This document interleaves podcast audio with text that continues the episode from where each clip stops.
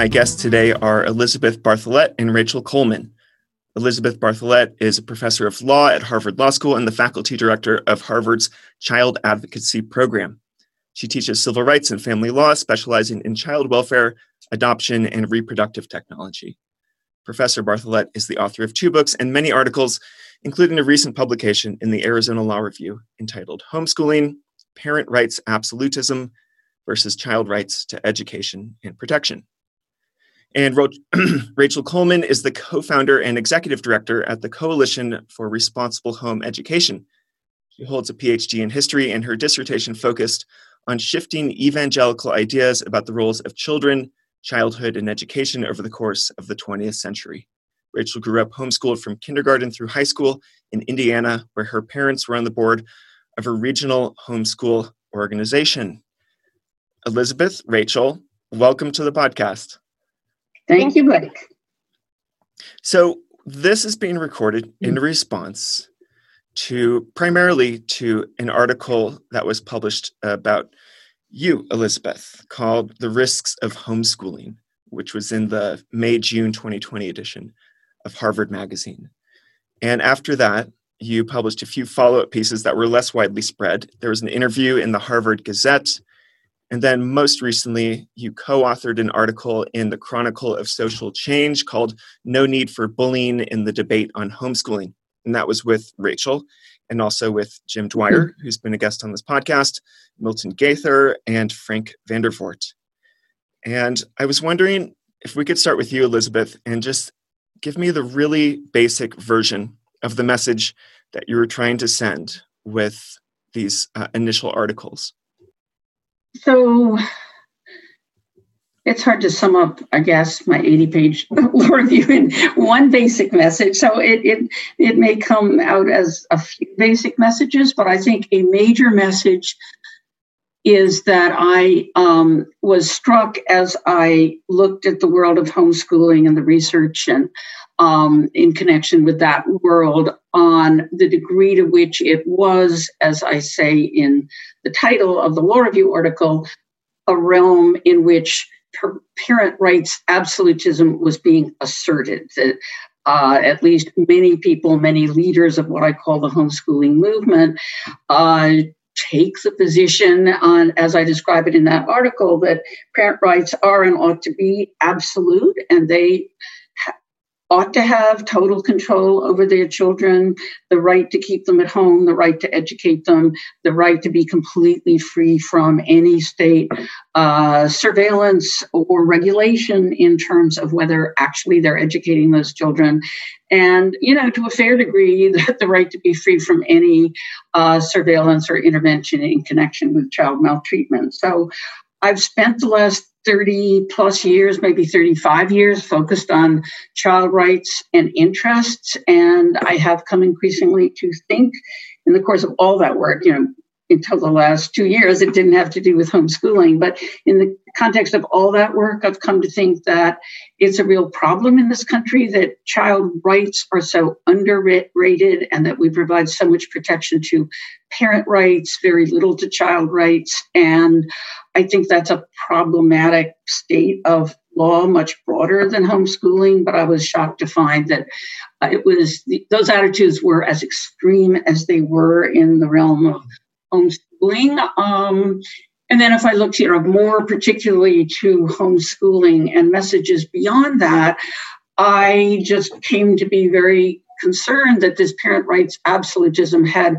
succeeded in eliminating virtually all meaningful regulation. And mm-hmm. that meant that parents were, um, as I claim in the article, essentially free to educate their children or not educate them, free to uh, abuse and neglect their children or not. That the level of hands off by states uh, is extreme, in my view, much too extreme, and I suppose more particular than, and I'll stop, is that absence of regulation leads me to have a couple of very major concerns. You know, one is that children, some in a subset, and we don't know how large the subset is, are not getting an adequate education in terms of some of the basics that would enable them to go on to various forms of employment. Secondly, that children are um, at risk for abuse and neglect because there are none of the usual uh, protections for children that exist in the public school world with mandated reporters for child protective services. And then a third concern I have is that some number, and we don't know what the number is, but I think a significant number from the best I can glean from the best research out there, a significant number of homeschooling families are um, committed to raising their children in isolation from views and values different from the parents. And I think that's problematic. Um, I think children should be seen as having a right to be exposed to views and values other than their parents or whatever religious or cultural group the parents belong to. I think children um, should be seen as having a right to what's often called an open future, to make up their own minds when they become adults as to what views, values they um, will hold, what religion they might claim as theirs, and what um, you know lifestyle in terms of employment, but also culture they want to live. And I think if they grow up isolated from anything other than their parents' views and values, it's extremely difficult to expect that a significant number of them be able to, if they want to, escape that world. That is a very thorough introduction. Thank you. And this is why I wanted to have you on the show, Elizabeth, because um, already I think there's a lot more nuance that is coming out than a lot of people picked up from the again the the one publication that most people read and so uh, i'm looking forward to really getting into this. And i'd like to ask you just a little bit more about your background and then we're going to turn it over to rachel. Um, do you have any personal experience with homeschoolers or homeschooling or any form of alternative education like that elizabeth no, I was not homeschooled myself. I did not homeschool my children. I um, my introduction really to the homeschooling world was primarily through the research I did, which included a huge amount of you know oral interviews, not just reading stuff. Um, but I I don't have direct experience as parent or child with being homeschooled. I've certainly talked to some number of of um, youth, uh, including youths at Harvard Law School who grew up homeschooled. So mm-hmm. there are many, many conversations I've had, but no direct experience. Okay, thank you. And when we were discussing the possibility of this podcast, mm-hmm. you said, I definitely want to bring someone else on. And the person at the top of your list was Rachel Coleman. So, can you briefly tell me why you wanted Rachel to uh, to be a part of this conversation, also? And then, Rachel, I'd love to hear about your background relating to this entire world? Well, first, I want to tell you why I wanted um, someone else, and then why I thought Rachel would be, you know, a good person. I wanted someone else or some others because I think that a terribly misleading impression has been given by all the publicity devoted to me. So it's misleading both in terms of how my position has been characterized. It's been grossly inaccurately um, characterized, and I'm really pleased to have this chance to talk to your audience, um, in part for that reason. But it's also all this attention to me has meant, um, I think, that there's this impression given that I'm the main person making these uh, proposals for regulation in the area of homeschooling, and I'm the main person with concerns about what's going on in the world of unregulated homeschooling. And that's completely not true. So I arrived as a relative newcomer of two to three years ago, you know, it, looking in with any intensity at issues of homeschooling. There are lots and lots of scholars and activists and um, uh, and I'm not quite sure how I would characterize Rachel, but I think she's both scholar and uh, activist and advocate in this field, um, and also has personal knowledge. But there are lots of people, including Rachel, whose work my work built on. There are lots of shared concerns that I have with a huge range of others. You know, most of whom I cite in my law review article. And um, you know, we have differences, and Rachel and I have differences in terms of particular regulatory proposals, but there are lots and lots of people who share my view that significant additional new regulation is needed in the world of homeschooling. So I just thought that was important to um, make evident, and that's part of why we wrote the joint op-ed was to help illustrate that point. Um, I think that you know Rachel Coleman is a wonderful person to have on this program because she does have a direct experience growing up, having been homeschooled, and then also as the founder and director of this CHRE organization of formerly homeschooled people. I believe it consists of entirely, um, certainly mostly. I think that she, in an ongoing way, has very direct knowledge of people who've grown up being homeschooled, and she's also studied for many, many years um, what's the impact of certain forms of unregulated homeschooling on children? And she's been a serious advocate of very specific forms of regulation over the years. She keeps incredible and her organization does a wonderful website and wonderful um, track of what's going on in the world of homeschooling both in terms of you know various kinds of abuses but also in terms of what regulation does and doesn't exist. So uh, that that that's part of why she was at the top of my list. Thanks. And yeah rachel the coalition for responsible home education has been on my radar for a long time too. I'm really glad to have you here. And can you tell us a bit about your background how you came into this world and what's important to you so, as has been mentioned, I was homeschooled from kindergarten through high school. I attended Ball State University on scholarship. I had a full tuition scholarship there and was in the honors college um, and graduated with a near perfect uh, GPA. I actually did my master's degree also at Ball State University, and I wrote about the history of the homeschool community there. Um, my question was that there, there were no existing studies looking at the development of a homeschooling community over time there were plenty of studies that looked at homeschoolers at a given moment but i was kind of saying you know who started homeschooling here? Why did they start? I actually i had a professor who focused on network theory and I was really interested in that. So I uh, met homeschoolers uh, in Muncie, many, many of them, surveyed many of them, attended their groups, um, really dug into their local online networks, did uh, in depth interviews in the homes with several families, and ended up writing my master's thesis looking at the changes in homeschooling networks over time and uh, changes also in parents' reasons for homeschooling, but also in the exclusiveness or inclusiveness of various forms of um, homeschool groups, but also homeschool communication. And so it was very interesting to me. So then I attended Indiana University, where I actually studied under um, a professor there who is um, really focuses on children's rights. And i took i even took classes in the law school on children's rights. It was really really fascinating to me. Um, and and i really came to have a, a, focus on the history of children in childhood.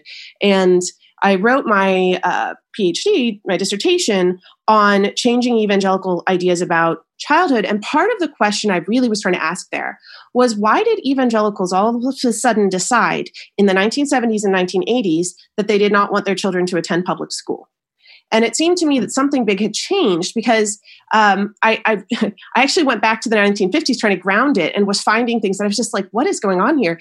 Because prior to that period, evangelicals were incredibly um, pro public schools. They opposed private schooling and um, were very big on public schools being sort of essential to the American project. And I was trying to figure out how did they get from there to becoming big proponents today of school choice. And so that's what I wrote about in my dissertation, which was also really fascinating. Now, while I was getting my PhD at Indiana University, I got a phone call from my younger brother. At the time, he was about 17, still in high school, and he was really, really worried about a friend of his. And so he got me in touch with her. She was, I forget, 16 or 17. She was not receiving an education of any sort. She was being homeschooled. She was also being exploited for labor. So her father was abusive to not only her and her siblings, but also to her mother. And he also did not have a job. And she and her siblings were being forced to clean houses and do a variety of other jobs um, off the books. And the money was all going to her father, who was that's what they were living on.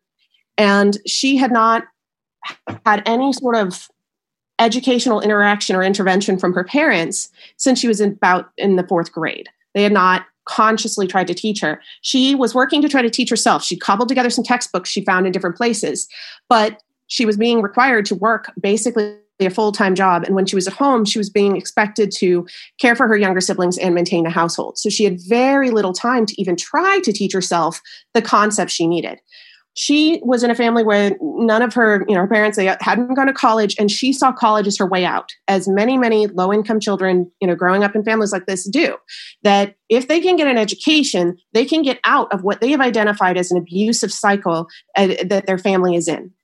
But for her that looked impossible because her older sister had turned 18 and had never been given a high school diploma or any sort of educational documents.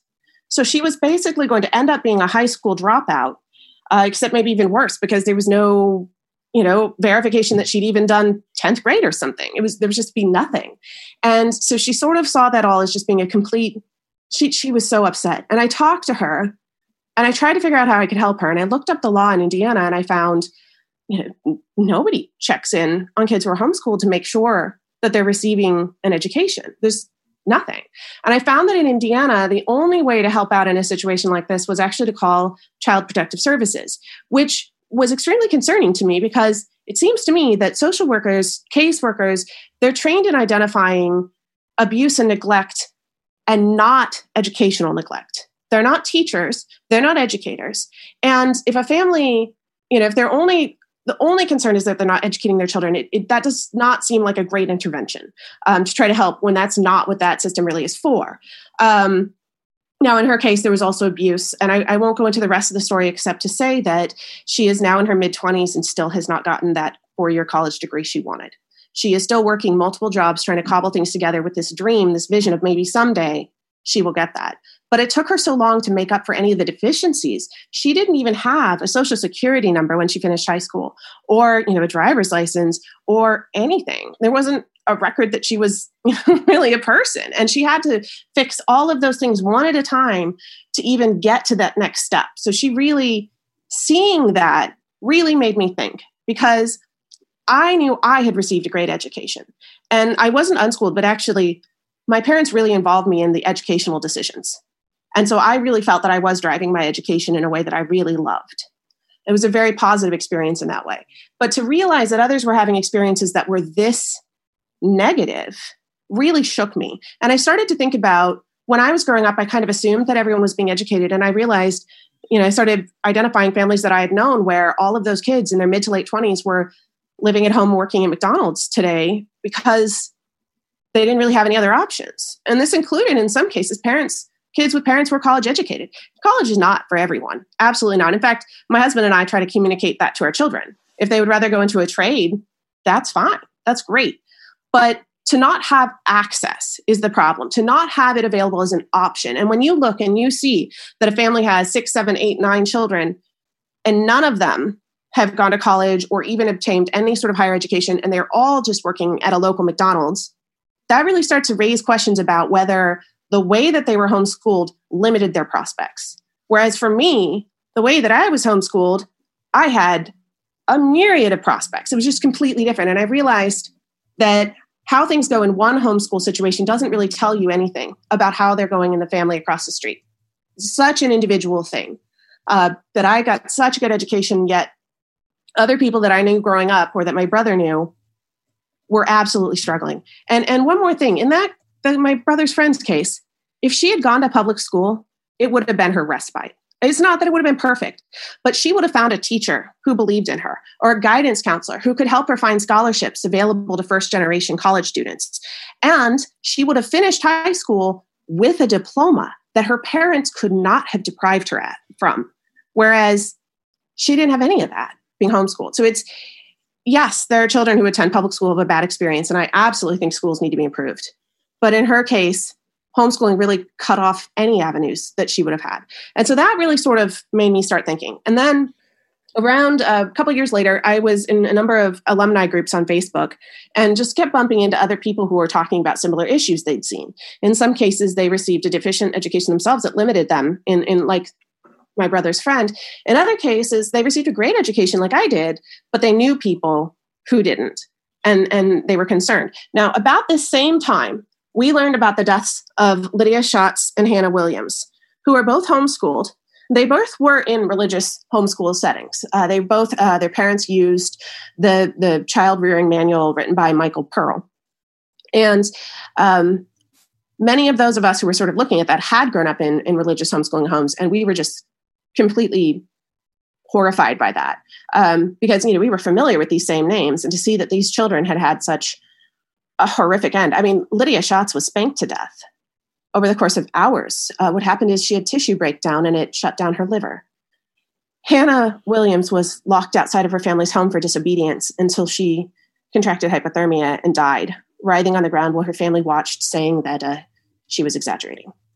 Um, and so uh, we started paying attention to other cases that were similar because our question was, where else has this happened? And we started finding so many cases where parents had taken advantage of and abused homeschool laws to hide abuse, really horrific abuse. Children made to wear dog shock collars or kept in cages for years. That one struck me. That was a, a boy in my own home state was kept for three years in a cage with no clothing.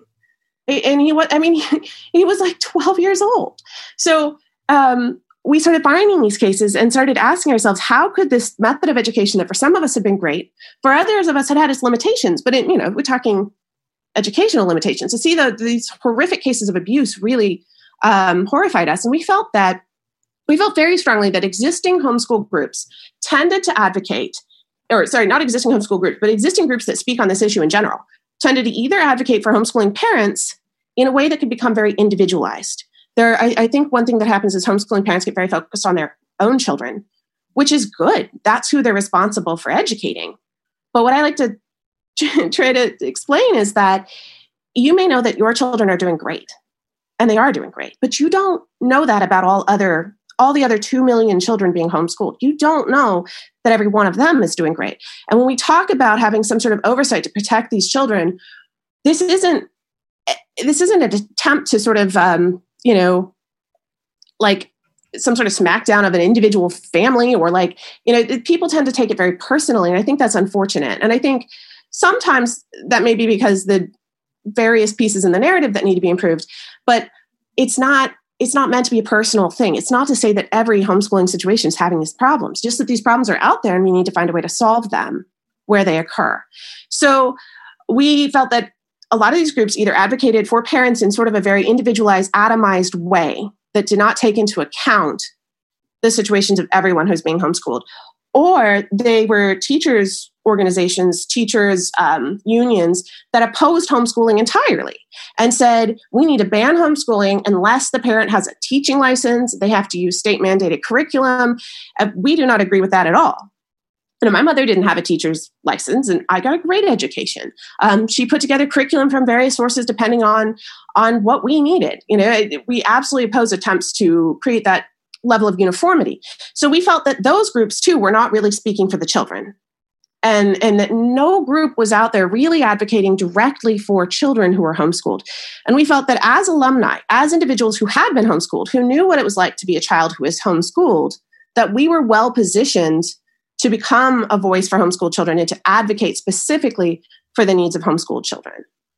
Um, so we founded crhe in 2013 done a, a lot of things since then. Uh, we do research as well as advocacy, uh, really fascinating research. We actually have an upcoming paper next month, uh, two papers actually, in the Journal of Other Education.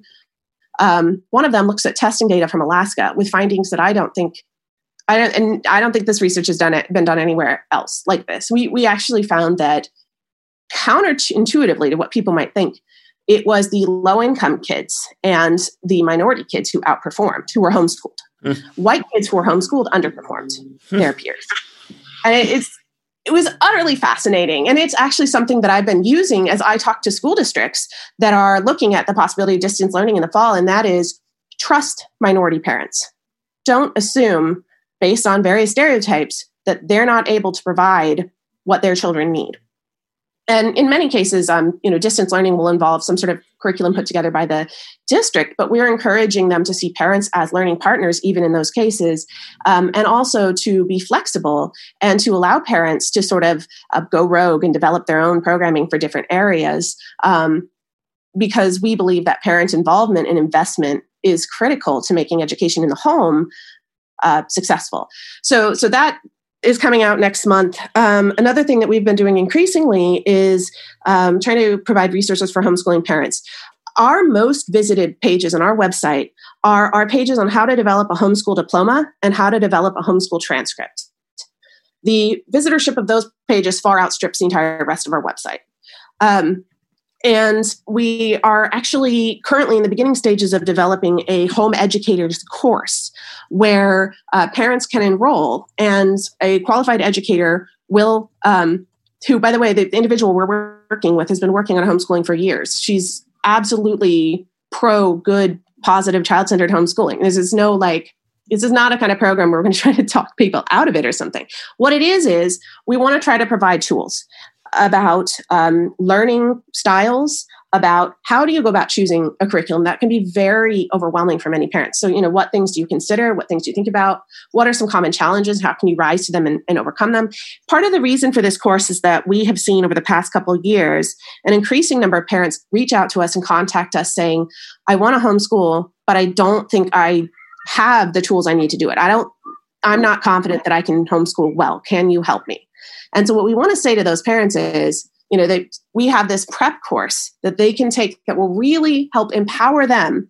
How do you keep records? How do you make sure that you are, um, you know, inspiring your child's love of learning? I'll, I'll never forget when I did these interviews in um, Muncie when I was working on my master's thesis. I heard these parents who were saying worksheets are bad, public schools are like these stultifying forces that push kids into boxes. We are empowering and freeing children. And then I went into this one home, and this mother assigned this little boy, probably seven years old, to complete some sort of a spelling worksheet. He was so angry. He sat there for over an hour, just angry, refusing to do it. He didn't want to do it. His mom kept saying he had to do it, kept putting him back in the chair.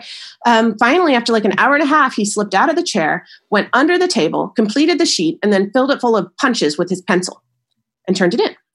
And I was just, to me, that didn't seem like it was a realization of this ideal to, you know, really empower children and give them a love of learning. And it wasn't helping this poor kid to spend an hour and a half sitting at a table filling out a worksheet he did not want to do.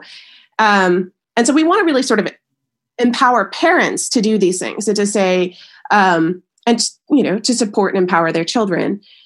And it doesn't mean like telling them what curriculum, we don't have you know, our own curriculum or any sort of mandate, but giving them the tools that they need to then go out there and empower their children in ways we know that they can. Um, so that's another thing we've been doing increasingly as well. Um, I think that's, I mean, that's a pretty good overview of a, a bunch of what we've been doing and of, of my background, I think. I, I do also have two children. Um, they are eight and 11. They attend public school. For me, it's about what is best for the family in the situation. We live in a place that has a public school that offers an African centric curriculum program. And to me, I loved the idea of putting them in an environment where they're getting a different perspective, even than what I could provide, um, both on the world and on you know these values and norms and ideas. And so we've had a really good experience with that. Um, but you know, my daughter's about to start middle school, and if she does face bullying or other problems, I absolutely would pull her out to, to homeschool her if, if that's what she wanted. Um, I actually there are some things I've missed about not being able to homeschool my children during their elementary years. Um, obviously, I've you know made the choice I feel is best for us, but when I was a kid, you know, we would just all sit down and build a a model of a, a Egyptian bark, a ship, out of cardboard. And mom would read aloud from like the Cat of Bubastes or like all these fun books. And there was a lot of it was fun. It was enjoyable. And now i can only take my kids to museums on the weekends or when school's out. So there are times where you know i'm like oh maybe i should. So i'm, I'm I have so many positive memories of being homeschooled during those years. Mm. Um, but anyway, so that's me. So I do have kids and I do face these issues and think about them myself. I also have friends who homeschool, neighbors who homeschool, my children's best friends homeschool. Um, and I know people who are planning to start homeschooling next year, um, good friends of mine, due to COVID 19 and health issues in their families. Thank you, Rachel. That was extremely informative. I, I want to share a bit of my background also, just so we have shared context, and then we'll get into our questions. So I was not homeschooled either or alternatively educated. I went to California public schools.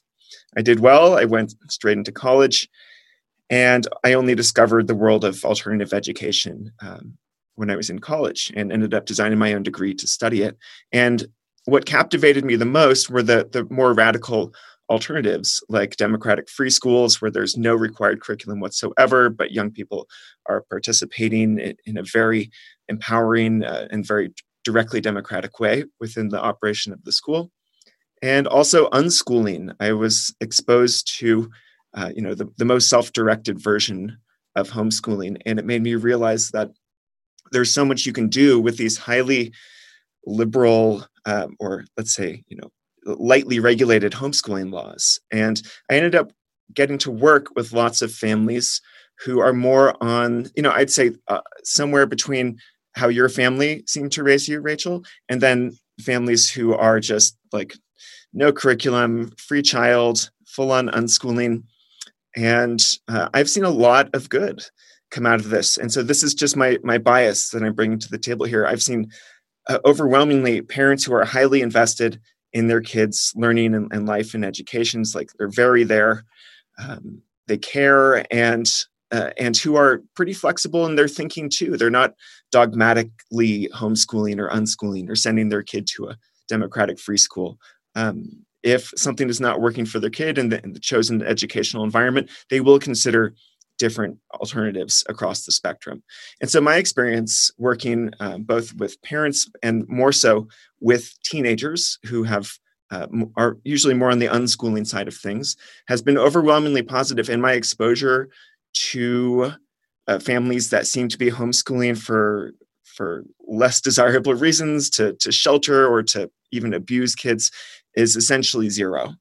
And so listening to some of the stories that you just shared rachel you know that's shocking stuff. And i'd seen a few little news headlines here and there uh, but overwhelmingly i have no exposure to this. And so i'm looking at this conversation as an opportunity for me to learn also about some parts of the homeschooling world uh, for which I, I, don't have much awareness and so with that uh, why don't we go forward uh, the first question i wanted to ask is I think we need to agree upon something, which is when we're talking about homeschoolers in the United States, who are these people and what are their motivations? How many of them are there?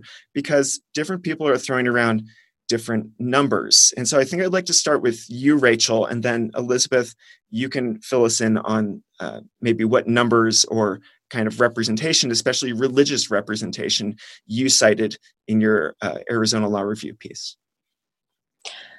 Okay, well, we don't have numbers. So we have estimates, and that's part of why there's different numbers. But there are quite a few states that don't require parents to uh, tell anyone that they're homeschooling. So it simply is not possible to know how many people are homeschooled. As to the other piece of your question, though, which is, you know, how are we identifying these families?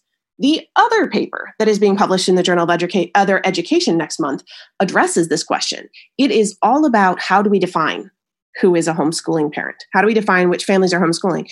And it's a really, really, really fascinating, long history of this question that goes back to 2003 when a group of mostly religious homeschoolers published a statement denouncing virtual schools and virtual charter schools and saying that they can never, ever call themselves homeschoolers. They should not ever, because anyone who's enrolled in a government program by default is not homeschooled. Interestingly enough, uh, there was a young a woman in um, actually she was a homeschool leader in California who responded to it and said this is ridiculous because she said the whole state of California there's not a single homeschooler if you're going to be specific about it because the state does not have a homeschool law. Every child who is homeschooled in California is actually a private school student. The same is true in a bunch of other states, including Texas. Now, obviously, I don't know any homeschool groups who would argue that there are no homeschoolers in Texas. So we can't be using legal definitions. She also argued that you can't exclude people enrolled in these public school programs and charter programs. She said some of them are some of the most active people in the homeschool group she had. Sometimes people who lived back in the mountains, and that's why they were in these programs, they still use them, but they consider themselves homeschoolers. So after this huge discussion we have in our paper, which I hope you will read because it's really, really interesting stuff, and you don't necessarily have to agree with where we come in our definition. We basically decide that homeschoolers are those who are educated in the home by their parents' choice, regardless of what curriculum program they use, regardless of whether they're in an online school program. If they are homeschooled in the home by the parents' choice, we consider them to be homeschooled. Now, we're also trying to argue that the term homeschool is sort of an umbrella term, and that you should then say, okay, people who are not in any sort of government or charter program, maybe you could call them autonomous homeschoolers. Um, obviously, you have unschoolers. You can break this down in a number of different ways. You're religious homeschoolers or what have you. So, our, our argument is that homeschooling should be seen as something that embraces every family that has chosen to educate their child in the home, regardless of exactly what program they're using. Um, now, the other piece is I think that you, because I've seen some of your other questions you're trying to get at, is a question about religious homeschoolers. How many homeschoolers are religious?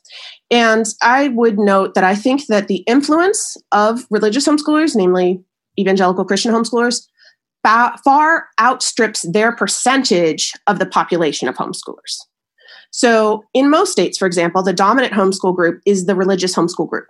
Some states only have one state level homeschool group, and it is the religious homeschool group, generally affiliated with the Homeschool Legal Defense Association, which is also religious and does this parental rights absolutism um, that Elizabeth has referenced. So I, I don't know if you've read this book, but I would highly recommend Mitchell Stevens' Kingdom of Children, published in 2000.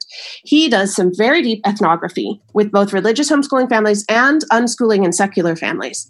He ends up concluding that the reason that religious homeschoolers control the sort of overarching structure of so much of the homeschool organizations, um, and remember he was writing in 2000, is because they create hierarchical organizations he argued that um, unschoolers, more progressive families, they're more likely to create organizations that are governed by consensus and less likely to push things on their members. So there was a bill in 1994 that the religious homeschoolers decided in Congress was a very bad bill.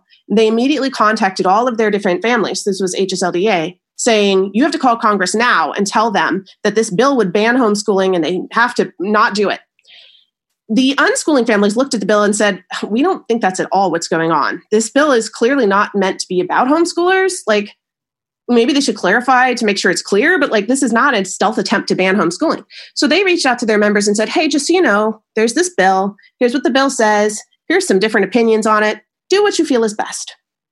And so that sort of that's a movement built on consensus and on people making the decisions they feel is best is not going to dominate a landscape in the way that a movement based on hierarchy and top down control is.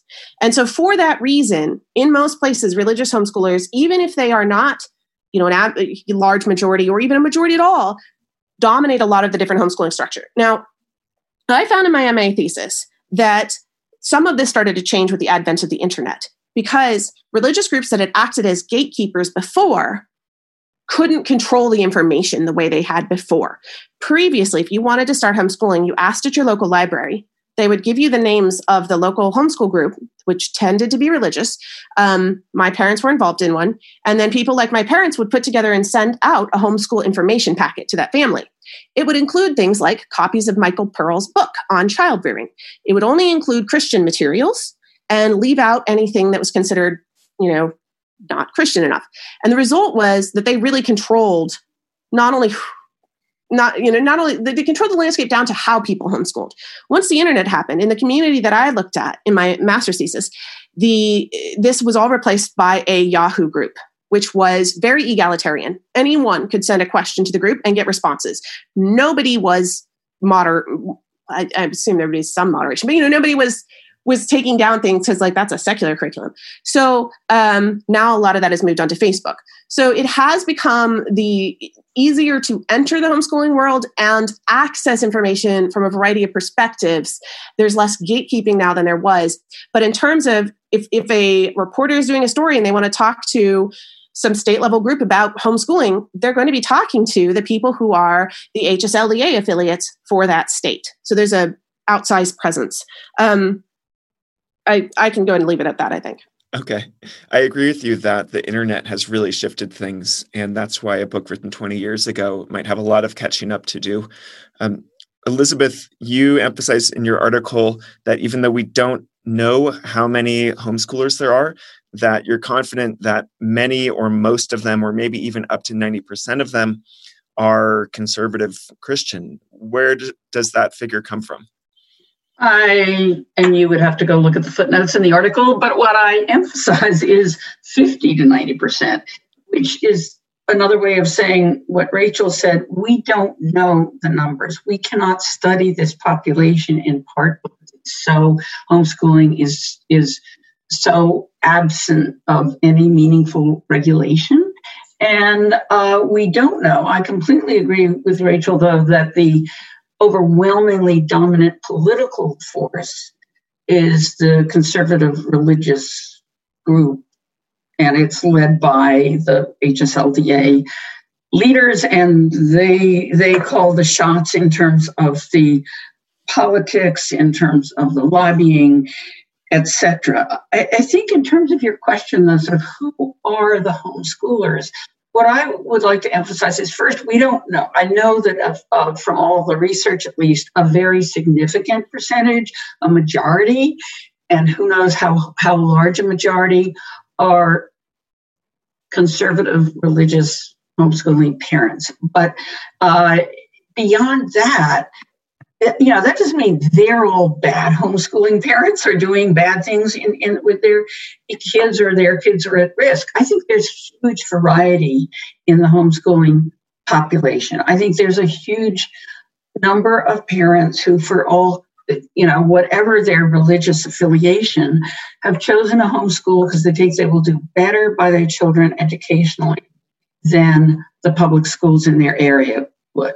I think there's a whole lot of homeschoolers who are doing it because the schools in their area present particular problems in terms of bullying, in terms of racism, in terms of not addressing the needs of kids with disabilities and other issues. There are parents who homeschool because their kids need flexibility, um, because they want to pursue particular passions and talents that, that those kids have. And, you know, I think no doubt the great majority, although we don't know because we can't do good research at the moment, but um, a great majority of homeschooling parents may be doing an adequate job educationally. Don't know. So, um, what I think we do know is that in the absence of regulation, there are very real risks for kids, and we definitely see evidence of those risk. So I think one of the ways in which my position has been mischaracterized is um, is characterized as you know your questions imply that I have a position about homeschooling parents and all homeschooling and it's either positive or negative. No, it's unregulated homeschooling that I'm concerned with.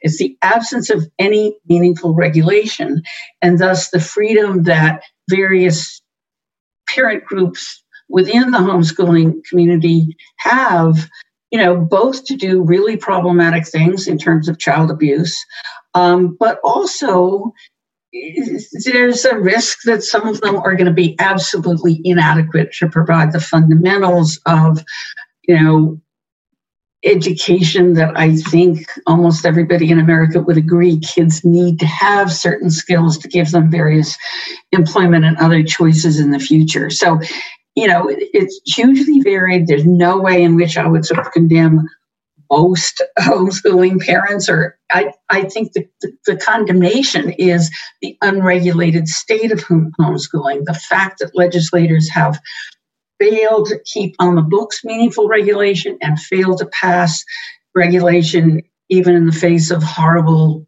abuse scandals.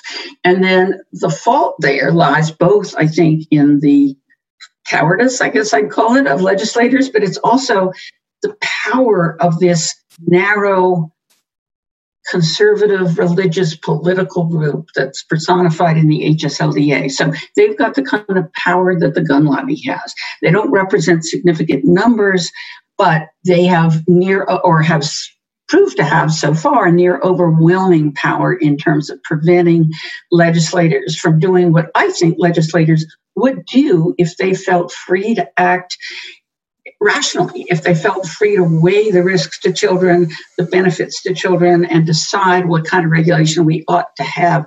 They don't feel that freedom because if one of them chooses to introduce a bill in the face of some murder, torture of a child, saying, you know, maybe we should have a check with Child Protective Services before you're allowed to homeschool.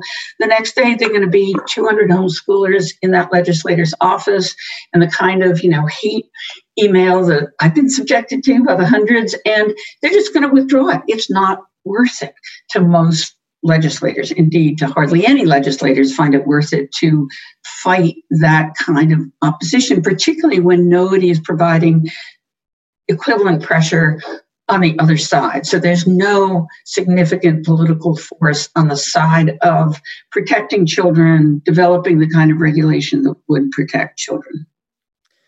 I want to circle back, Elizabeth, to what you were saying as the positive parts of homeschooling and the reasons, the positive reasons that families choose to homeschool. And I think what a lot of people um, got afraid of in reading your publications was the phrase presumptive ban. And it made it sound like by default, homeschooling would be outlawed unless you could prove a, a very good, perhaps an extreme need for homeschooling. And so I, would actually like to, to flip this upside down for a moment and ask you um, if we did an outright ban without exceptions, like Germany does, to homeschooling, um, what do you feel like would be lost in that. So it's another way of asking what are the the advantages, the good parts about homeschooling? Right. I think um, it would be a bad idea to ban homeschooling altogether. And I'm glad for this question because so many of the HSLDA um, the homeschoolers, they've been led by the HSLDA to believe that I proposed an absolute ban or a near absolute ban, and I did not. Now, what I what I propose may still seem to many too extreme, but what I propose is that yes, there be a burden of justification on parents to demonstrate that they actually have the capacity to provide an adequate education at home. Um, that doesn't mean, as an absolute matter, they would have to have a high school degree or college degree. But if they don't have a high school degree, then I think they need to demonstrate why, even if they haven't had much of an education themselves, they're going to be able to capable of providing their kids an adequate education. So instead of parents having an absolute right to just, yep, withdraw, want to do this at home, nobody checks anything, I think parents should have to justify withdrawing their kids and have a reason that they think they will do better by their kids' education and also have some um, justification in terms of how and why they're qualified to teach. And also, are they going to make a commitment to teaching the broad range of subjects that public school education and our you know state commissioners of education consider the minimum that children should learn so i don't think it's enough that oh you know i'm going to teach my kid math and that's it and i don't care about that other stuff i think you know roughly speaking the public school curriculum ought to be something that homeschooling parents are willing to commit to and demonstrate that they're able to teach. So, presumptive ban simply means shifting the burden of justification to parents. Um, and you know, in some ways, the current regime acts as if, of course, you're supposed to have credentials and you know be teaching your kids something if you're going to keep them home but the burden is you know the parents don't have any burden to demonstrate they're going to do any of that or they're capable of doing any of that so i think they should have that burden. And secondly i think even for parents who are homeschooling in my preferred regulatory regime i think their kids should have some exposure to the public schools environment. So I think they should have to, you know, there'd be different ways to do this, but I think they should perhaps take a course or two every year at the public school and engage in some extracurricular activities. And that's because I think children, what I said earlier, I think children have a right to be exposed to views and values other than those of their parents. And there's no way to guarantee that if 24 7 those kids are at home, even if the parents do have the credentials to teach, and even if they do commit to teaching the public school curriculum, and even if their kids can pass some tests about civics or history, it I still think those children need and deserve some exposure to other kids. And also, I think they need the protection that eh, getting out of their parents' house into an environment that has mandated reporters provides. So, our creation as a nation of mandated reporters for child abuse was one of the major first steps forward in terms of protecting kids against abuse and neglect. And I think that public schools are the most important provider of that protection. So we know from the statistics that the largest group of reporters to Child Protective Services are teachers and other school personnel. Eliminating that protection for children, I think, is a disaster. And I think that even if, and of course, the homeschooling leaders resist, or the movement leaders resist any check whatsoever in the home, even a once a year mandatory reporter visit.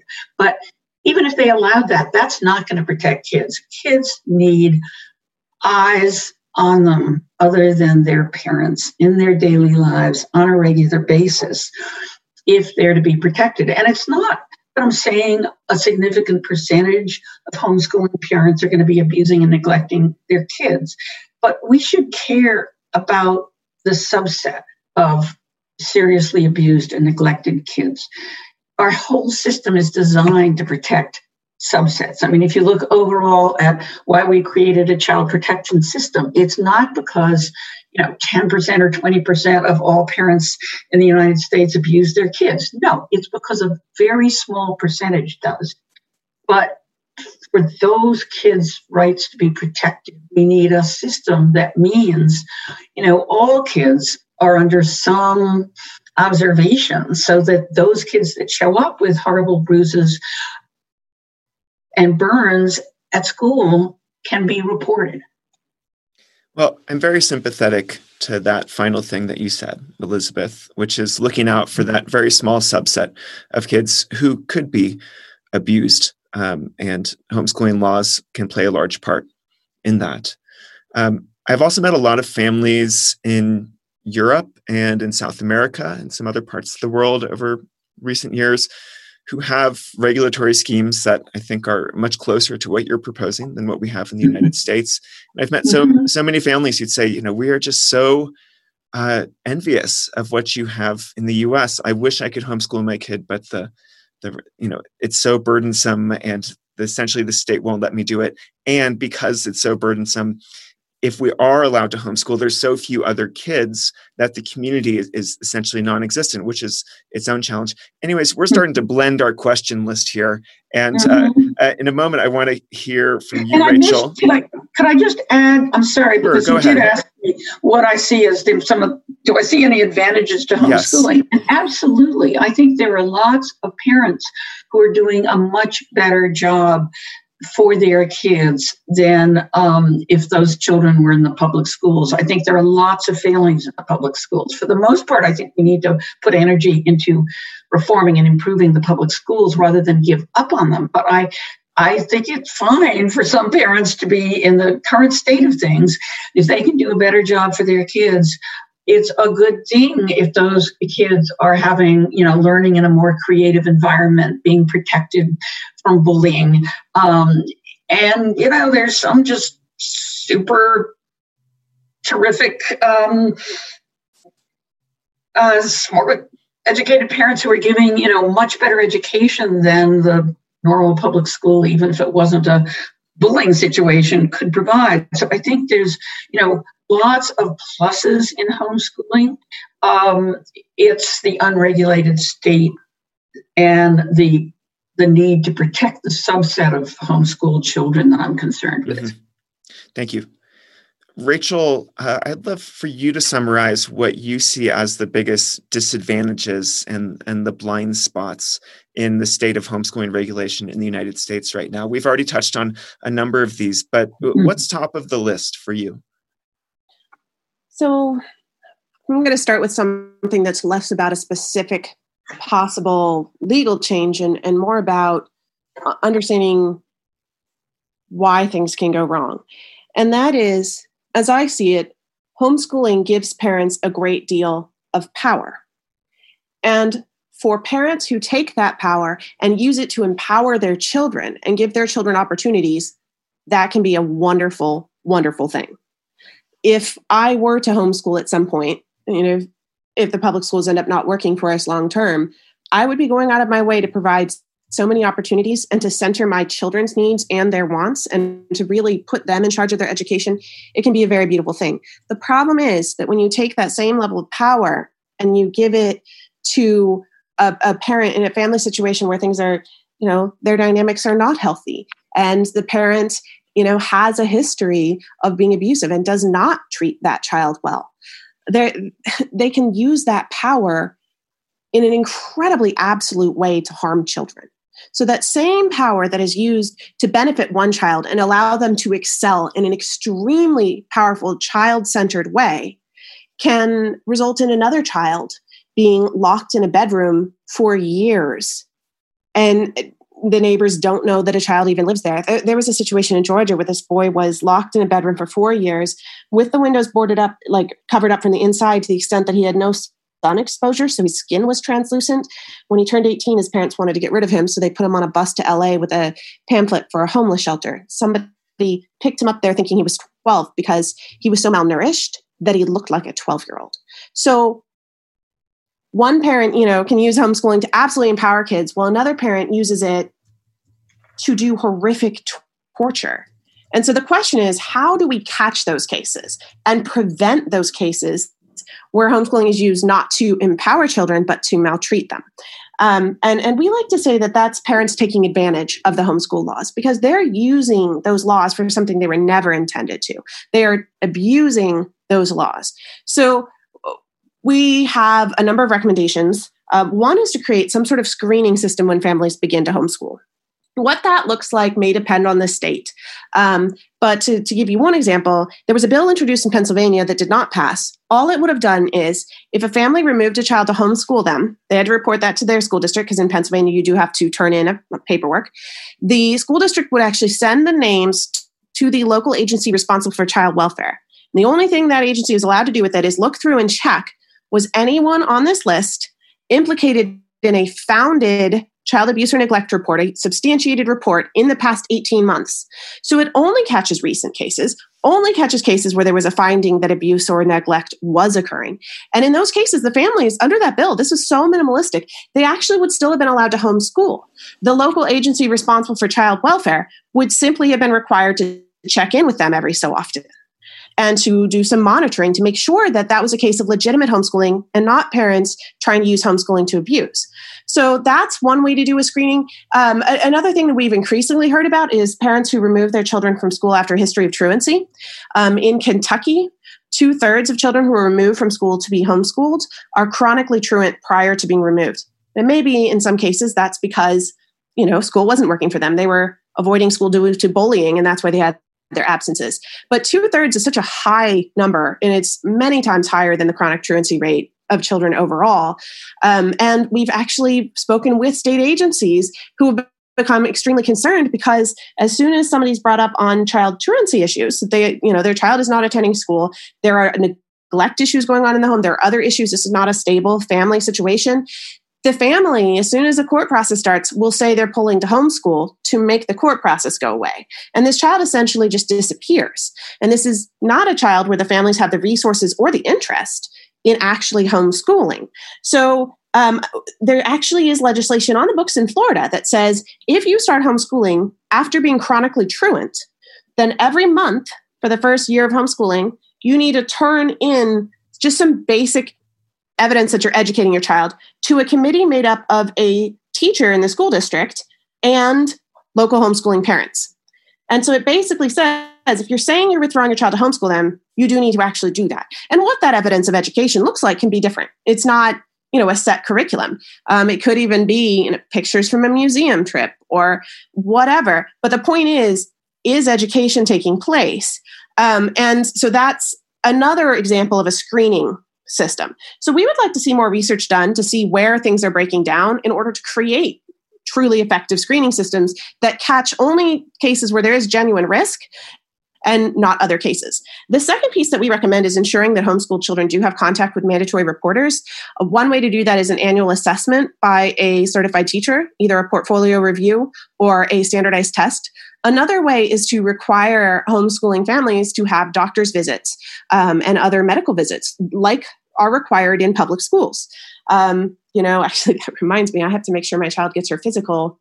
She's supposed to have a physical before sixth grade, and I have to make sure I get that paperwork in. So having requirements like that that put a child in front of a mandatory reporter um, are are really positive ways to try to catch cases. And, and, I'll give you an example. There was a little girl who was rescued in Ohio um, a couple of months ago. Uh, maybe it was September. Her family was supposed to submit a standardized test in Ohio, or it can be a portfolio, either one, and they didn't. So the school district said, "Hey." You're on our books as homeschooling. You need to report. You need, you know, you need to submit this.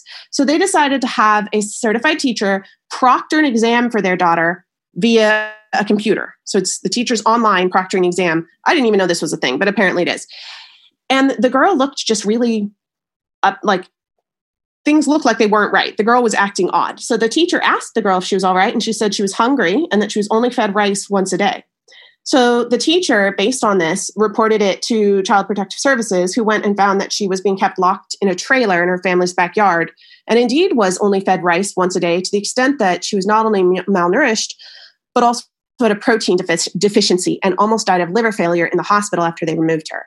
Um, so there's an example where having a required contact with a mandatory reporter did catch this case, and it may have saved this girl's life. Um, so that's you know that that's kind of shows why this is a positive step that could help protect some kids. But there was a bill that was introduced in Michigan that would have required homeschooled students to have contact with a mandatory reporter at least twice a year and just fill out a form saying they'd seen the kids. And this happened because two bodies were found in a freezer and these children had been gone for years and nobody had reported them missing and their school district hadn't missed them because they were told they were homeschooled. And so it just would have said, you know, if a kid is being homeschooled, there has to be documentation that someone has seen them. And in Michigan, a mandatory reporter includes a doctor, a teacher, a dentist, or even a pastor. And yet HSLDA and the homeschool communities, many of them in Michigan, um, and I don't want to act like this was everybody, but it was extremely vocal, and a lot of groups acted like this was going to ban homeschooling. And it's just really frustrating to me because if you're homeschooling well, your children are seen by multiple mandatory reporters every month, frankly. I mean, I I was seen by the pastor, I went to the doctor regularly, the dentist, and my mom had a friend who was a teacher who tutored us in Spanish so many options. It's not a threat to homeschooling to say that parents who are homeschooling should not be able to lock their children in a room and never let them out. So these are the sorts of things that we can do to try to catch these cases. I'm a champion of the kind of homeschooling that you just mentioned, where a kid has exposure to all sorts of different adults, non parental figures, many of whom I assume are legally mandatory reporters also. And um, yeah, this is, I find this like a concerning conversation for me. I, I feel like I've uh, not run across, you know, of course, there are these very emotionally powerful anecdotal stories of the kid in the freezer, the poor girl be, only being fed rice. Um, you know, I would like to to keep in mind that these may be few and far between. Um, like both of you have already said, we don't know for sure. Um, but yeah, this is this is troubling for me. Go ahead. And it's I don't think it matters if they're few and far between. First of all, I don't think they are. We spoke with a county attorney in Kentucky who found that one third of children being homeschooled in her school district had previous child abuse substantiated cases in their families or neglect. One third of homeschooling families. So not every one of those families is a problem now, but that is a risk factor. These past reports, especially past substantiated reports are a risk factor. And we know that. This is very well known in child abuse research. So I, I don't think, so when I actually started this, I thought the cases that this happens were something like 5% or less. I genuinely did. When I started seeing these bigger numbers up to a third, I was shocked. I really was. So this first one was this Kentucky finding. One third of the kids have a past child, you know, child abuse substantiated finding in their families. That really shocked me. Then there was the Connecticut finding that one third of kids removed from school to be homeschooled have multiple or substantiated child abuse reports in their families um, previously, which again is around that one third number. Then this other Kentucky interject about the Connecticut study because in Connecticut, you know, they took all the cases of kids who'd been removed to be homeschooled during a certain period of time, a one year or two year period of time, all the cases and discovered one third of them were in these families Rachel describes with multiple prior child protective services reports. So, you know, some there isn't enough research, Blake, on the extent of the abuse neglect problem, but there is some, and some of it's good, and it's very disturbing. So it's not just anecdotes. And the other study I'll mention is there's a study of, you know, and it's a small study, but it's child abuse pediatricians looking at a sample of the most serious torture, child torture cases, and discovering that 76% of the torture cases of school age children involved children who'd been withdrawn from school or never sent to school. 76% small sample. But you know that's why we need more research. But i think in the absence of research we know enough. I mean i'll just say one thing about a proposed regulation that i think we should have is in, in connection with child abuse which is i think there should absolutely be a requirement in every state that if a family wants to homeschool, there be a check with Child Protective Services. And if that family has a record of abuse and neglect, you know, and then we could, you know, discuss how serious a record and substantiated or not, but a, a record of abuse and neglect, if it's a serious, serious abuse and neglect, they should not be allowed to homeschool. That is, there's not enough safety for the child in, oh, you know, social workers might come once in a while. There is no reason to allow a family with a history of abuse and neglect to have 24-7 control over their children. I, you know, so I I agree with a lot of what of the proposals Rachel's mentioned. I would just say I would go a little farther and that and that's you know, one regulation I think we absolutely need is that a kind of of check and um, don't have it in any state. I mean, there's only a couple of states where there's any link whatsoever between child protective services and homeschooling, and yet we've got evidence of danger in that situation to kids. And we know inherently everything we know about child abuse tells us that it occurs in isolated families.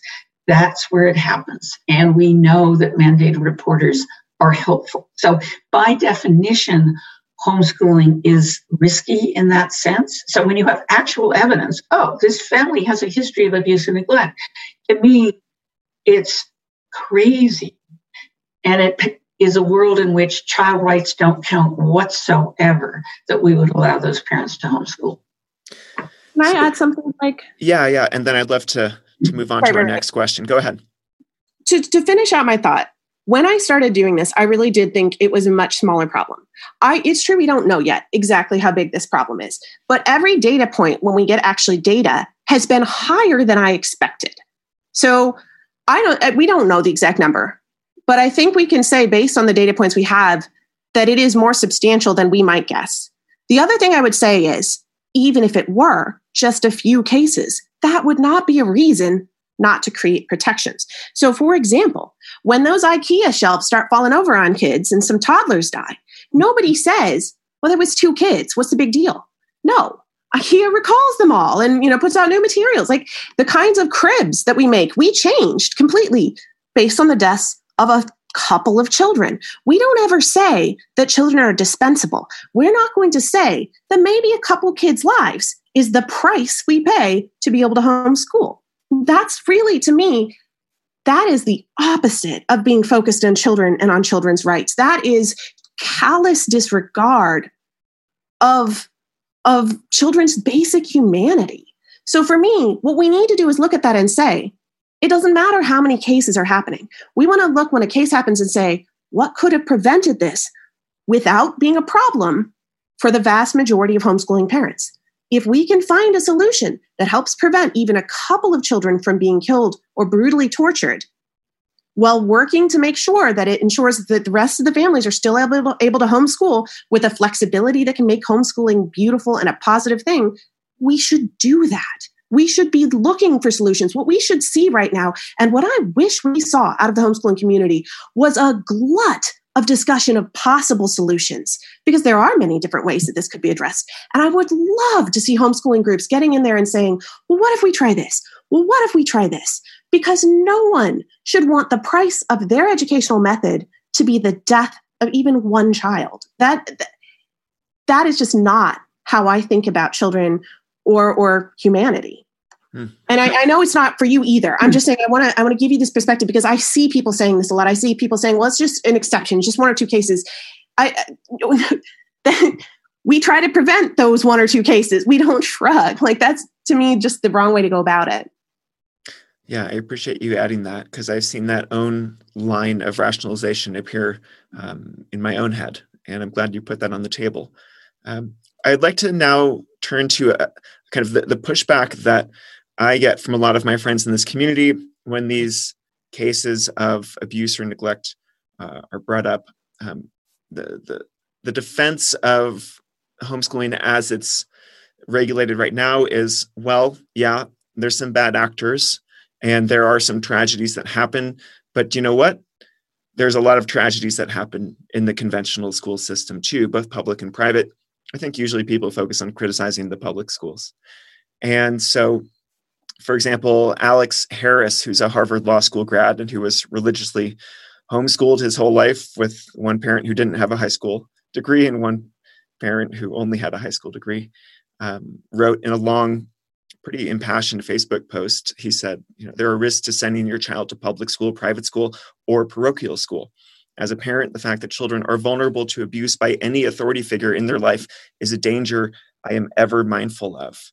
And then another major player in this world, Peter Gray, has written extensively um, in his blog posts and also his book um, about what he sees as the, uh, the, the many traumas that can be inflicted and are often inflicted by conventional schools on kids, including uh, mental health issues, anxiety, anger, boredom, um, actual traumatic experiences, including abuse, uh, sexual abuse, um, stress, uh, the fact that that you know suicidal uh, you know opportunities are are way more prevalent once school goes back in, and they and they drop off when uh, excuse me, not opportunities, but uh, you know visits for uh, suicide to hospitals are um, are much less prevalent during the summer.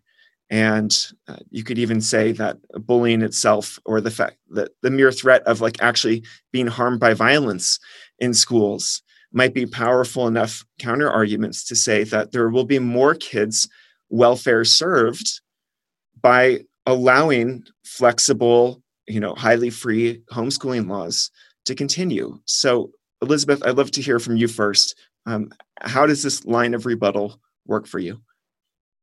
Well, first, I'd say I'm not arguing that parents who see bullying, sexual abuse, uh, other of those issues named in the public schools shouldn't be free to withdraw their kids. I think if they can, you know, make out that case, uh, yes, they should be free to homeschool. However, that you know that doesn't mean that if first of all we have no research talking about you know actually how common is are you know all those problems you named in the public schools and how do we compare that to what's going on in homeschooling? We've just sort of none of that research. What we do know is that in public schools with all their problems there are lots of eyes. And those eyes aren't always successful in preventing horrors Um, I'm conscious of the Gabriel Fernandez case, about which an amazing documentary was made. A child in California who was tortured by his parents and who whose teacher was regularly reporting him. So CPS didn't do what it should have done and protect that child. So, you know, that can happen. Um, public schools, you know, can also engage in their own sort of, or the teachers can, as the other authority figures, bad conduct. But I still believe overall it's safer for children to have a variety of eyes on the situation. And so if that stuff is going on in schools, at least those parents have, have those kids have parents who can that. At least in public schools, there are other teachers, there are other parents. If a child is, you know, isolated in one home, only those two parents, there's nobody else who can function as a protector for the child. If I can follow up on that, because I, I, I, one of the ways that I sometimes think about it is when a child attends school, there's two separate levels of influences in their lives, and and I think Elizabeth, what you said about parents being able to keep an eye on how things are in the schools is an important point because, as I see it, to a certain extent, the parents watch the schools and make sure their child, you know, mm-hmm. if their child is being seriously mistreated at school, they can pull them out or they can take it through some sort of a, um, you know, uh, take it to the school district, take it to, however, try to get this problem fixed, try to expose the problem. And the schools at the same time, and I don't want to say this in a, um, not like a negative way, but the, the schools are also watching out for the kids so that if the parents are failing the kids by abusing them, by horrifically neglecting them, then the school sees that. So you have two different entities both watching out for kids. And it absolutely does not always work, but that's the ideal. Whereas when you go into a homeschool situation, you eliminate one of those, the parents become the school. And it's this really, really impactful piece that was written by a homeschool graduate who basically said her emotionally abusive home became her school. And, and just to really get inside that and inside that and realize, you know, she no longer has a respite. For some kids, the home is absolutely a respite from school. Absolutely. And some of those kids, you know, maybe their parents are considering or will homeschool them. For other kids, the school is the respite from the home.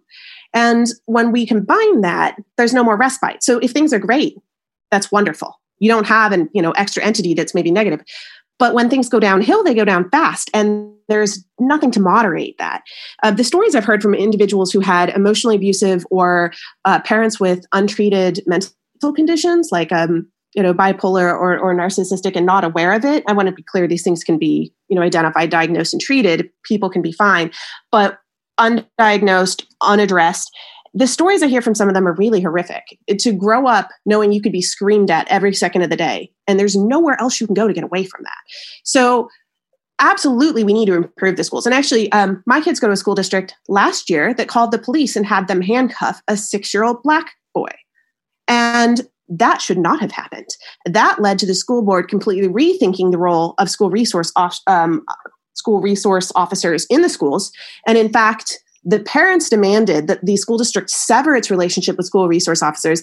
And this just occurs to me that I need to check back in this because the last I heard, several of the school board members were on board with this and were working on the process of severing that relationship. So the schools absolutely have problems. And we absolutely need to work to fix those problems. And we absolutely should not be idealistic about those problems. But I don't think it ever makes sense to to excuse a problem in one area by saying there's a problem in another area. It's like saying it's fine that black kids have lower opportunities because low income white kids have lower opportunities too. It's like, well, or maybe we could address both of those problems. I mean, just me, but maybe both of those kids matter. Maybe the kid who's in a public school where they are being bullied or they are being, um, you know, mistreated by the teacher, maybe that child matters, and so does the one who's being homeschooled in a family where the parent is telling that child they're stupid, they're never going to learn. Maybe that child matters too. And I, I also want to share a story. I, I don't know if you're familiar with the story, Blake, is the story of Leelah Alcorn. Um, no, please. She, oh, she was a trans teenage girl. She attended public school. Her family was very religious, uh, evangelical Christian. At school, she became a me- member of the Gay Straight Alliance, and that was the only place she was able to be who she was. And she found supportive teachers, friends. Like she was really thriving. School was her respite. And then her parents pulled her out of school specifically because they wanted to remove her from that support system because they insisted that she was in fact a boy. They, you know, had her do all these meetings with her pastor. They spent something like a year trying to drill into her that she wasn't who she was and just being absolutely oppressive to her and her identity. And so, sometime about two years ago, she left home early in the morning, walked to the local highway, and stepped in front of a truck. She was 17. And so, for me, what that story says is kids can be bullied and abused in any setting public school or homeschool. We need to work to protect all of them, they all matter. And you know, a lot of my friends in this world are very big proponents of positive public school reform. They're not the ones saying tear down the public schools or judging, uh, you know, other families who send their kids to public school. And I think they would say, and I say also, that if you have a, a public school that fits your kid in your local area, that's wonderful. But if you are prevented from homeschooling or you know pursuing some other meaningful alternative by onerous regulation, then uh, then that's that's not good because you can't wait around for the public schools to get better. Like that's a multi-decade or multi-century long project which doesn't have a great track record. And while there are some cases, uh, for example, of the what you just mentioned with um, you know young people having a very important respite from home and having important community and connections in school. I see it go the other way all the time. And I know lots of LGBTQ kids who say, like, school was a horrible, judgmental, unsafe environment for me. And thank God that I'm now unschooled. Thank God that I can now you know kind of have more control over my social environment and so i'm not trying to to say that your point is wrong rachel i, I agree with it i think it just goes both ways and i would love for that the, the freedom and flexibility to, to go weave in and out of various educational systems to continue uh, in this country. I'd like to move on to Wait, can i just ask you though that you sort of in that statement you have this assumption that the the only other option is onerous regulation. And i you know i think i'm proposing more extreme regulation than rachel. I still would not uh, i would not say that it's you know onerous in my view to ask that parents show that they're capable of teaching I mean, how would we feel about public schools that had no requirements that teachers know anything before they get to teach? So I don't think it's onerous to say they should have to show that they can teach and that they're committed to teaching a broad range of subjects. And there should be some check on whether they've have a history of serious abuse and neglect. I mean, to me, that's not onerous. Is it onerous to say, and their kids should, you know, take a course a year at the public school or have an extracurricular activity. To me, it's not. But, you know, I don't, I think onerous implies, okay, we're shutting it down. And that's not my proposal. Well, this is the direction I wanted to go, Betsy, uh, Elizabeth. Okay. So okay. thank you. Um, I see. I, oh, let, let, me just uh, get this point out, Rachel, and then I'll, I'll give you some more space. Um, so I see two broad buckets of regulation that you're proposing, Elizabeth, um, and, and also um, the CRHE is proposing, Rachel. One of these buckets is anti child abuse and neglect. And this has to do with making sure that a family who, who's homeschooling doesn't have a prior history in this regard, that they get seen by some sort of mandatory reporter on some basis, however infrequent. Um, and that their basic health needs are addressed because that's their sort of fundamental rights as, as people, as children. And then there are the educational regulations. And uh, the way that I'm interpreting a lot of the educational regulations that I see in your content, Elizabeth, and to a, lesser extent um, in the content for the CRHE, is essentially education equals teaching.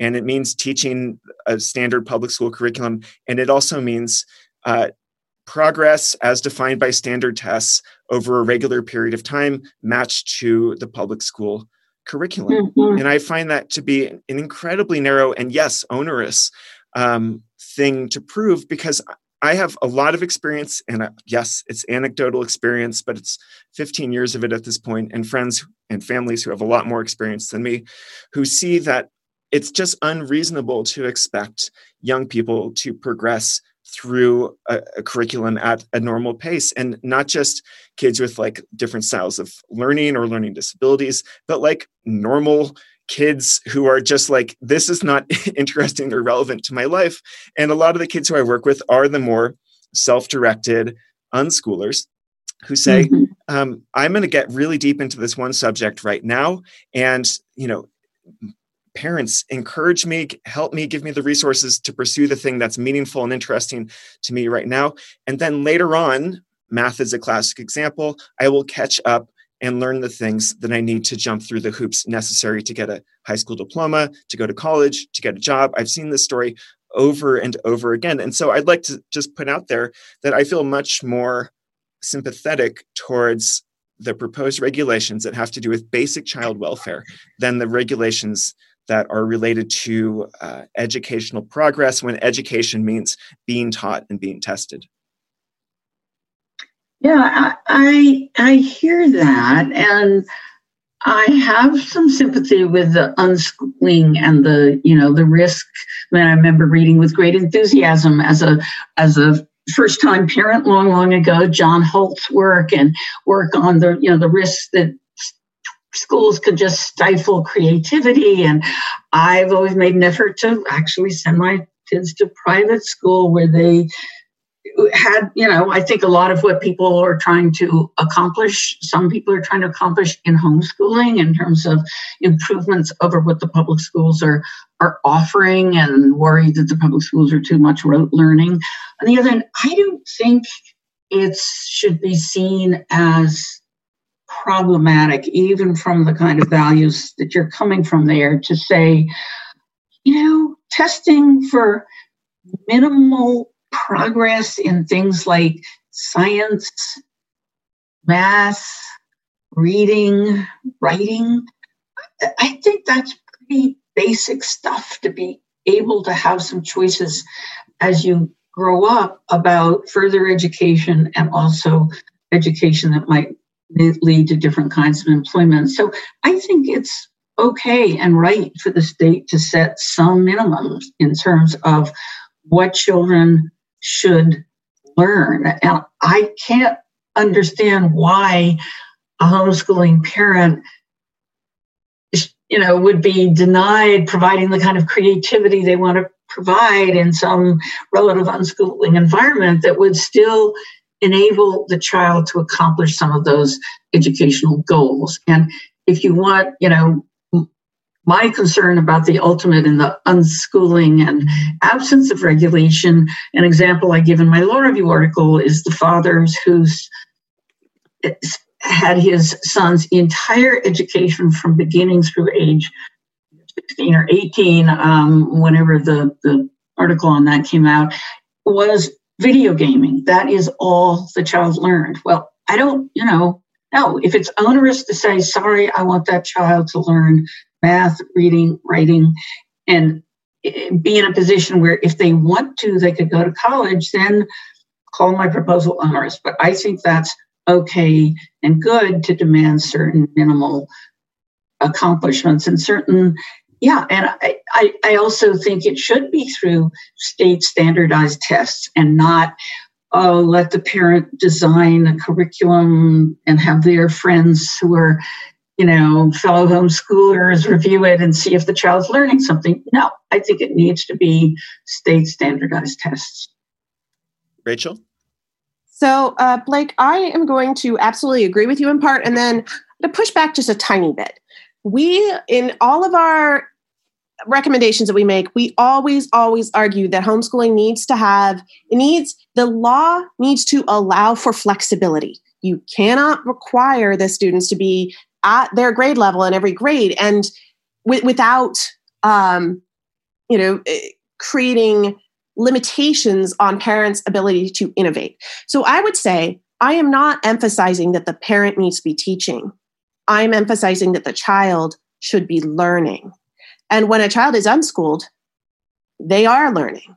I actually spent a decent amount of time um, with unschoolers one summer in um, you know, nothing compared to what you're talking about. But when I was writing my master's thesis, I uh, had a little girl at the time, and and I went and I hung out with them that summer. Um, and you know, it, there is something very beautiful to the idea of self-directed learning, and I was very attracted to it. And at one point, I actually considered pursuing unschooling. Um, I, I didn't in part because while I was pursuing my PhD, I put my daughter in daycare, and I found that she absolutely thrived in that environment. Um, so I never you know, for me, that was what was working for us for her to be in a formal schooling situation. So, what I would say though is I spoke recently with a young woman who was homeschooled, and she went um, to college. She wanted to become, she wanted to go into a medical profession, and she couldn't hack the math. She tried to teach herself because she hadn't been taught math almost at all being homeschooled. She tried to make up that difference, and she just could not do it. So she eventually gave up and left what she wanted to be her profession to find something else. The fact that she had not had the math little bit over time that built on itself meant that she wasn't able to pursue that education. Also, there are two studies looking at homeschool college, homeschool graduates call, uh, major choice, and you'll be interesting.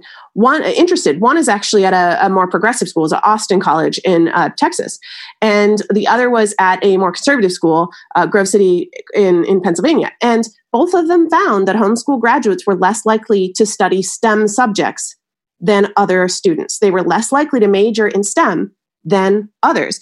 And you know, you got to ask, is it, why is that? And there's another point I want to make, which is the data we have, we've listed data from two different states.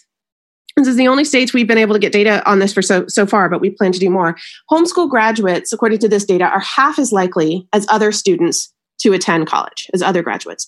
Half as likely. Again, college is not the be all end all. Absolutely not. I, I love the variety of paths that are becoming more well known outside of college. But I've spoken with many, many, many individuals who were homeschooled who said that it was math that present, prevented them from going to college. They couldn't hack the math. So I think that parents, if I were to unschool, and you might argue that this would make me not an unschooler, I would go out of my way consciously to try to interest my child in subjects that are considered things they're supposed to learn to find ways to make them interesting, um, including math. And I would encourage my child to see math as something that helps get them to somewhere, that to talk about how it is a key to other things. In fact, just this morning, I told my daughter, I really do want her to take, there's an engineering class at the high school. She's only starting middle school now.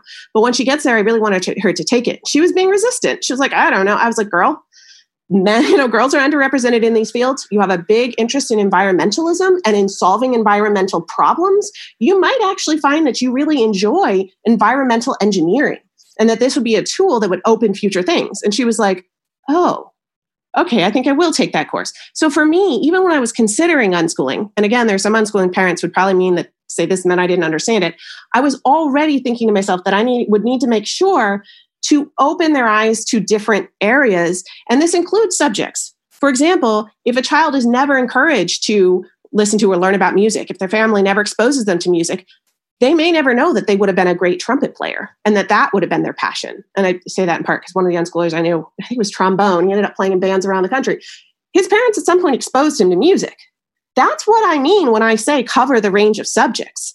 I mean, expose your child to these things. Hey, we're going to do a baking soda volcano. I think that there are ways that are completely compatible with unschooling for to document and show the learning the student is doing and to enhance their curiosity and their interest and um, drive their passions. This is, I, I, also have seen cases where parents claim to be unschooling.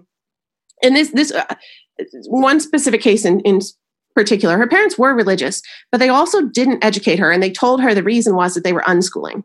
And in her opinion, they were using that as an excuse. So for me, unschooling involves fostering children's learning and providing them with resources. I um, I'll finish one more anecdote and then I'll let you take over because you do know more about this. One unschooler I knew um, back in Muncie, her kid was interested in geology. So she set up a field trip with a bona fide local geologist who took them all around the county and showed them all the rocks.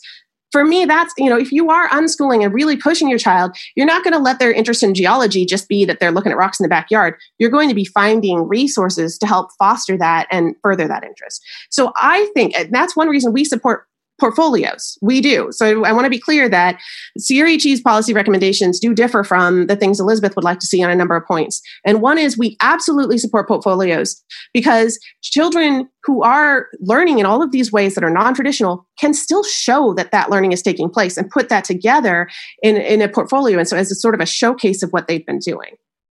Okay, go ahead, Blake. Thank you. So I think we're mostly on the same page regarding unschooling. I definitely see a role for parents, and most of the families I've known do take such a role, uh, encouraging and exposing without coercing at the same time. Uh, regarding the the study that that homeschoolers go into STEM less, I think that's probably true, but there's a causation correlation uh, thing that needs to be dealt with there. And I think that the kind of personalities that go into formal science, that's what I thought I wanted to do when I was in high school, are are probably more amenable to conventional school in the first place. And uh, in general, we've been talking uh, about this idea that if a homeschooling family produces a bunch of kids who don't go on to do much that's considered conventionally successful. For example, in the beginning, one of us brought up the the family whose kids and all ended up just like living at home and uh, you know working fast food jobs. Uh, something that I like to point out here is that this may have happened anyways. I, I, know that we can't prove that, and I know it's not a very popular thing to say because we all sort of share this very powerful belief in the transformative power of formal education. But I think that it's there's a plausible argument to be made that people who, for example, the, the I believe it was the young woman who you said was homeschooled and then couldn't get the math together in order to go on and do a medicine career. Like that happens to a lot of public school graduates too. People just realize this happened to me. I thought I wanted to be a research scientist in physics and astronomy. And then I took linear algebra and quantum mechanics. And I was like, wait a second, I don't want to be a research scientist. And I went through all the traditional schooling. And so I think that, yes, of course, if you don't have, if you're not forced to learn math for 12 years, there will be more perhaps much more catch up to do when you decide you want to go into nursing, for example, or become a doctor.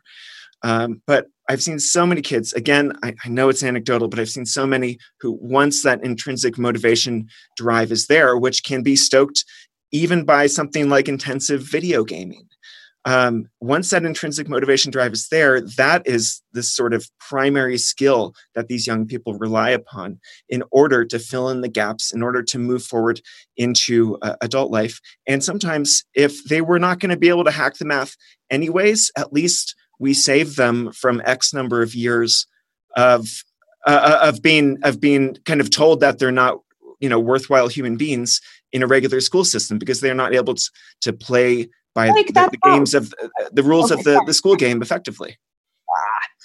I but I don't think that that was the issue with this particular individual because when you take math in school, it builds up. And so I think to say, oh, she probably wouldn't have been able to hack math anyway, when she never had the opportunity to learn math the way that it should be learned is a problem. Um, it, my husband is a PhD in math, and he specifically doesn't want my daughter to go too quickly because he thinks she'd get ahead of herself and she needs the foundational basics. Um, I would also say the family I mentioned that's all working McDonald's. I grew up with those kids. I lost contact with them when I went to college, but the first one, definitely wanted to go to college. She wanted to go so bad, she was clepping out of courses in high school. The next one was planning to get a degree and work with children in special needs. That was her passion. The third one loved computers and he could take apart anything and he wanted to go into computers. So I knew those kids. They had visions that weren't just working McDonald's. And to be clear, I don't think there's a problem with working McDonald's. What is weird in their case is that they all ended up doing that exact same thing. I would think it was weird if every single child in the family became an engineer. I would be wondering what parental pressure coerced that for six children to all become an engineer and who secretly wanted to be an artist and didn't. So it, it, yeah, I, I, I, take that point, and, and thank you for adding that. Um, and I'll just just one more quick little thing, and then I'm going to bring it back to Elizabeth to wrap it up here. Um, I think with math as an example, there's a lot of kids who, um, you know, you're saying they don't learn math the way that it's supposed to be learned. I think even kids who are being taught math the way that we assume it's supposed to be taught are very much turned off by math by that by that style of teaching, and that's a casualty for potential future learning. Also, um, the research is clear that homeschool students perform less well in math than their peers and are less likely to get STEM degrees. So I don't think that there's any way you can say that homeschoolers do math better than the way well, it's taught in public schools. Yeah, that, and, and, I, I, and I, I will look at that research. And again, the causation correlation thing is an open question for me. Um, okay, let's let's bring it to a close here. So, Elizabeth, the homeschooling lobby in the United States is incredibly powerful, incredibly powerful, as you have recently experienced somewhat directly, and also you know through your studies. And so the question here is, if you could only choose a very minimal, essential set of regulations um, to enact, you know, changes to be made legally for homeschooling in the United States. Uh, you know, this is just the the most important stuff here, mm-hmm. not your dream package. What would it be? So, first, if you'll forgive me, I want to sort of take on the idea that that lobby is so powerful that any kind of radical change is impossible. So, I don't believe that. I've engaged in a couple of other battles where it was thought to be impossible, and um, we changed things. And I think here there's something yes, there's this powerful lobby. It's not at all representative. It's not representative of the homeschooling community. And what we have, I mean, law doesn't always make a difference, but sometimes it does.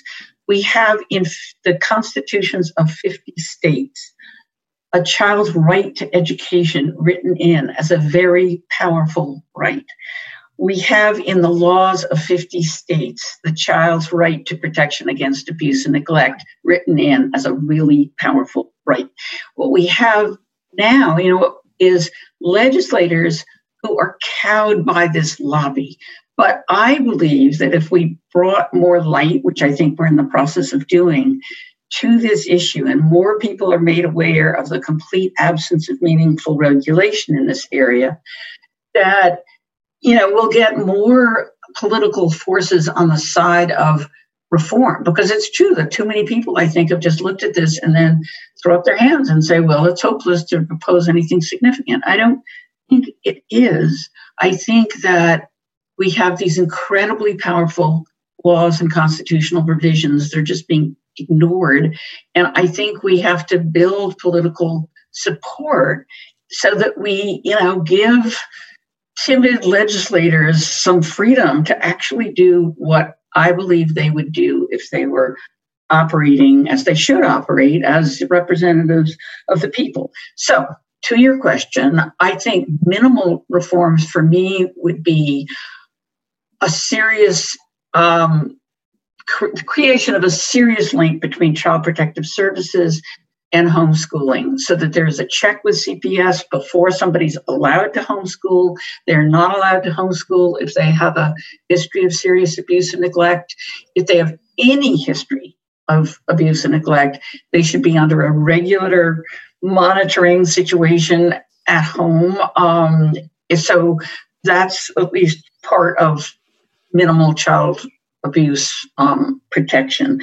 In terms of um, education, I think at a minimum there should be requirements that kids be tested on an annual basis by independent of the family authorities and assessed. And if the, the progress is too minimal, then there be intervention that could include not allowing homeschooling. Um, and thirdly, I think at a minimum, there has to be a requirement that children, and I know lots of homeschooling parents are exposing their children to all sorts of, of activities and values and ideas outside of the family, but some aren't. I think there needs to be a requirement that if kids are homeschooled, they have to take a course or two at the public school or engage in extracurricular activities at the public school. Thank you very much. Rachel, do you agree with Elizabeth? What would you change?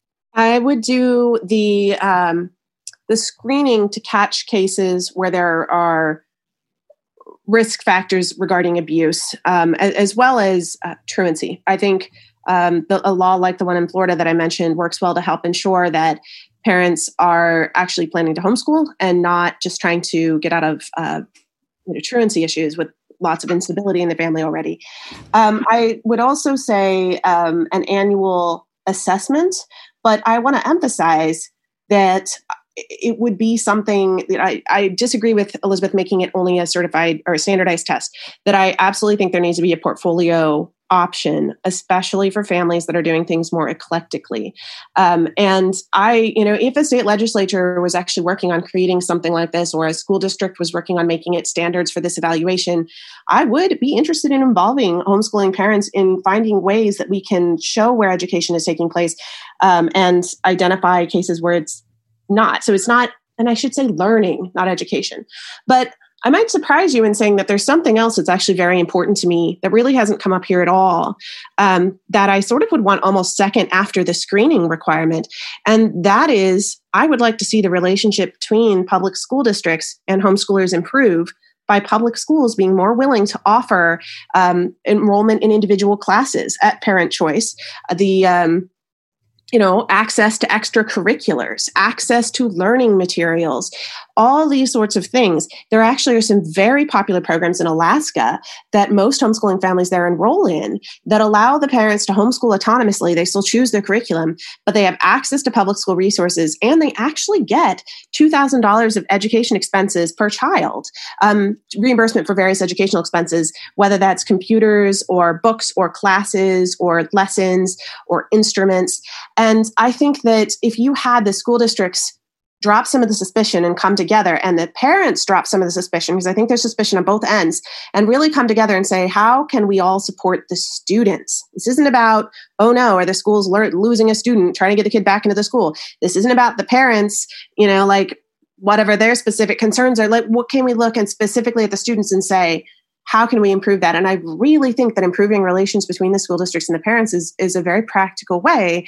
And that there are many parents, even something like this engineering course I mentioned at our local high school. I bet there's some unschoolers who might have a kid who's interested in taking an engineering course or doing Glee Club or, or what have you. Um, and so I, that's something that I'm um, very passionate about as well. I'm totally in agreement with you on that point, Rachel, and it's one that I bring up a lot myself. So I'm glad you threw that out there. Uh, this has been a wonderful conversation. I'm glad that we've gotten to really dig into the nuance and get beyond just the headlines and the reactions. And I really appreciate both of your time for being here. So, Elizabeth and Rachel, thanks so much. And thanks for the opportunity. Yeah, thank you.